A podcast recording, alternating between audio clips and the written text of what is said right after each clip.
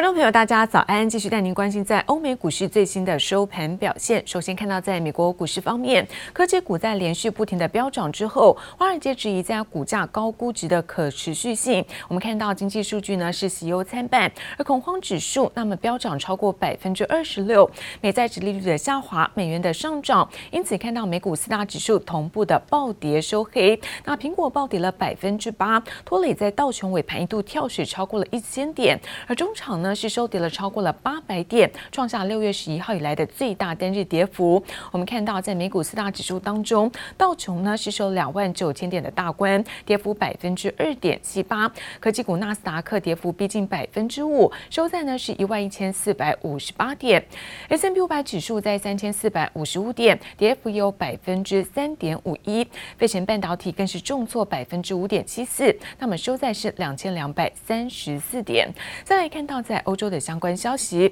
欧元区在8月综合 PMI 终值来到51.90，优于预期。但是在7月份，零售销售跃升0.40%，差于预期。好，我们看到在这个类股的走势当中，旅游休闲类股是震荡的走高，但是基本资源包括科技股都是震荡走跌。好，中场我们看到在德法股市全面的下挫，德国部分下跌是1.40%，而法国跌幅在0.44%。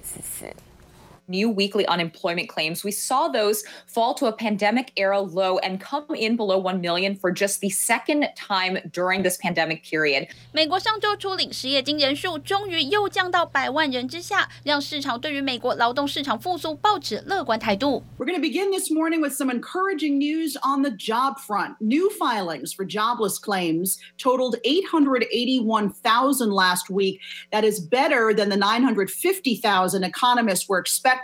it's a sign the labor market continues its slow and steady progress during the pandemic. 美国上周初领失业金人数 88.1 万人，续领失业金人数 1325.4 万人，双双优于预期。美国劳动市场确实有改善，但另一方面，美国劳工部就在上周调整了就业数据统计方式。The Department of Labor has now begun counting seasonally adjusted new and continuing claims under a new system. That's to try and make the seasonally adjusted level of new claims better reflect the impact of the pandemic. This change, in short, was expected to lower the number of reported jobless claims for last week, which it did. ADP 就业报告和上周初领失业金人数都只是前哨战。美国就业市场最重要的指标还是要看周五出炉的非农就业报告。分析师看好美国8月非农就业人口有望增加132万人，失业率有望降到10%以下。As you know, the UK refused any extension of the transition period. So we have no more time to lose. Without a long-term, fair and sustainable solution on fisheries, there will simply be no new economic partnership with the UK.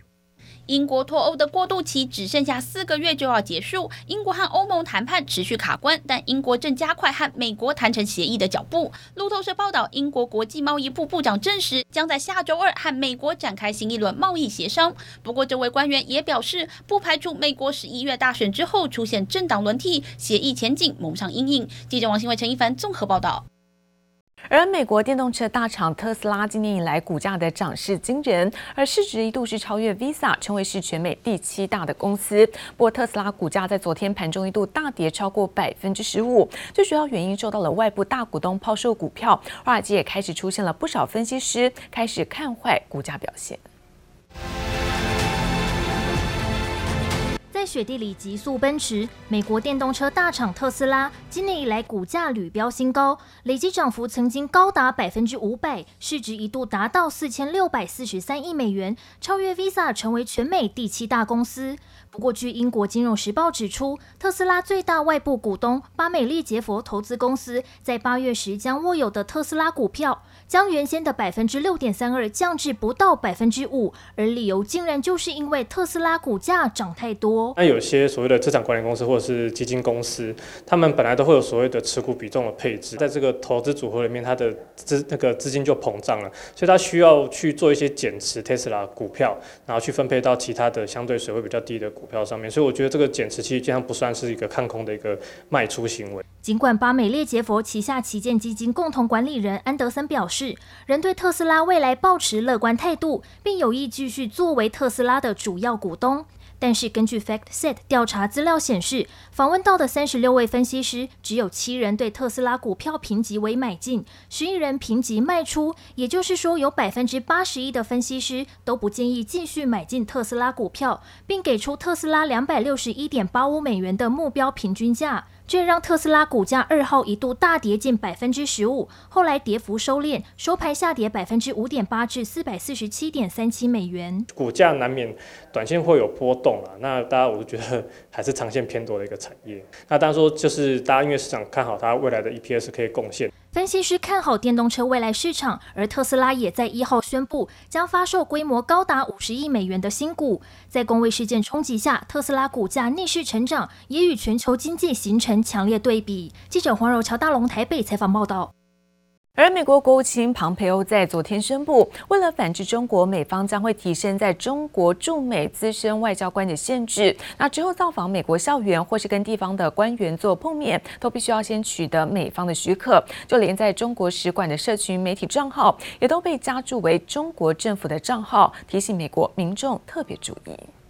Today, I'm announcing the State Department has established a mechanism requiring approval for senior Chinese diplomats.美中持续在外交领域上互刚，美国最新宣布一系列的措施，限制中国外交官在美国的行动，包括之后造访大学校园或与地方官员见面，都必须先获得美方的同意，就连举办文化活动也受限。Cultural events with groups larger than 50 people hosted by the Chinese embassy and consular posts outside our mission properties will also require.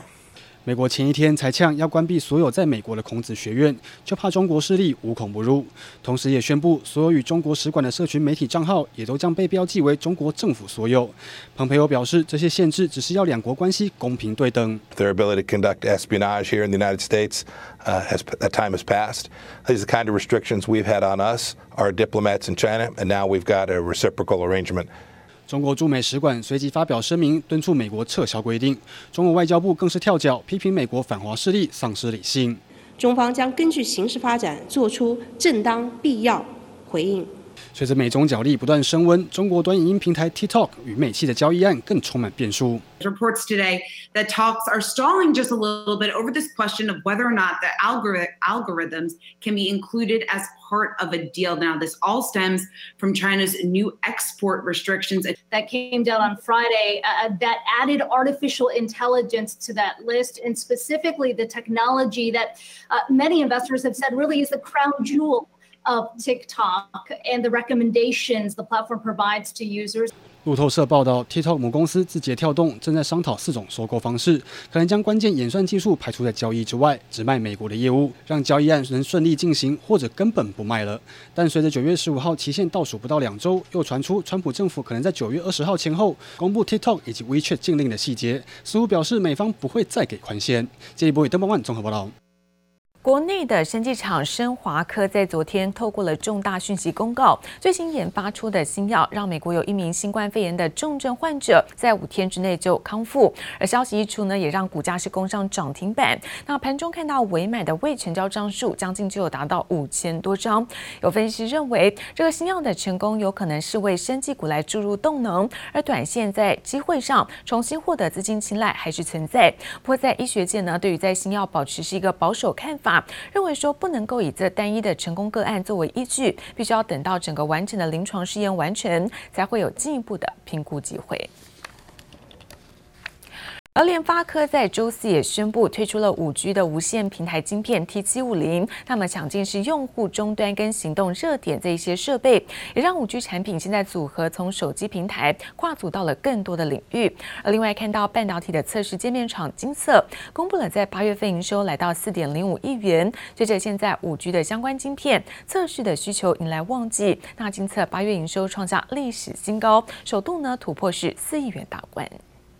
联发科3号宣布将推出 5G 无线平台晶片 T750， 抢进用户终端设备 CPE、 固定无线接取 FWA 以及行动热点等设备，未来期望能为家庭、企业与行动用户提供更多网络接收服务，带来高速体验，而这也象征联发科 5G 布局再度从手机跨足至其他领域。半导体测试界面厂精测周四公布8月营收 4.05 亿元，累计前8月营收 27.48 亿元。公司表示，由于各国纷纷推出振兴政策，带动智慧手机需求在下半年回温，而随着 5G 相关晶片测试需求迎来旺季，精测8月营收创下历史新高，首度突破4亿元大关，呈现连续7个月的成长。AOI 设备厂穆德科技公布8月营收 1.61 亿元，业绩由今年低点缓步回升。董事长汪光夏表示，今年全年营收力拼维持去年 25.43 亿元水准，并指出 5G 市场发展值得期待，下半年将再推新产品，预计在第三季底出货，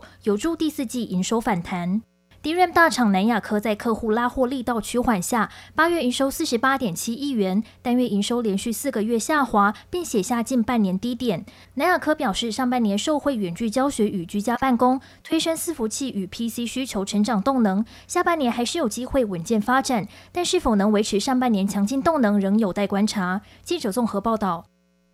而星光金在昨天召开了今年第二季的法说会，星光集团二公主吴心如第一次是以总经理的身份主持会议。而法说会开始前，吴心如呢应媒体要求是拿下口罩拍照，原本一并邀请副董李继珠合照，但李继珠还是把主角留给法说会处女秀的吴心如。媒体朋友们，大家午安。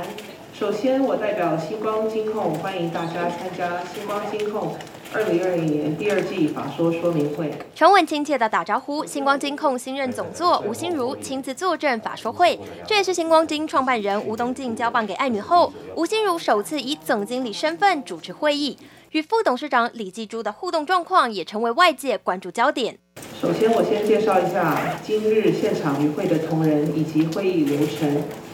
在我右手边依序为星光金控发言人徐顺盈资深副总、李继珠副董事长。说起话来简洁有力，星光金二公主吴心如一一介绍每一位出席主管。法说会开始前，吴心如应媒体要求拿下口罩拍照，原本也一并邀请了李继珠合照，但李继珠还是把主角留给了法说会处女秀的吴心如。我们先结束，谢谢。好，谢谢大家，谢谢。只可惜吴心如新登场仍维持过往低调的习惯，没有致辞或提供经营展望，仅担任会议主持人。会后也马上离开，没有与外界多做互动。先前在内部交接时，吴心如就曾提到，稳定获利、整合资源、数位转型、扩大海外收益、强化法遵，是他上任后的5大要务。法说会也公布财报，上半年合并税后净利 78.26 亿元，比去年衰退了 29.2%， 每股税后盈余也来到 0.6 亿元，主要是因为人寿获利受保费收入年减30%影响。但截至6月底为止，人寿总投资金额突破3兆元，现金部位上升到 8.2%， 约2480亿元。满手现金的星光金将依照4大原则择时入股，选择的就是一个是低贝塔高殖利率的股票，第二个就是趋势向上，那大型的龙头股票为主，是比如像台积电。股市有比较大幅度的变动的时候，当然是我们加码的机会，所以我们基本上是会看时机啦，择时会很重要。星光金锁定低贝塔高殖利率趋势向上的大型龙头企业择时加码，强调近期国内外的股市都涨多，回档也是难免，但台股仍有一些股票被低估，维持高比例的现金部位让操作更有弹性。接下来，吴心如能否为老字号金控注入新模式、数位转型，带领获利再向上攻，备受各界期待。记者幼玲、邱文杰台北采访报道。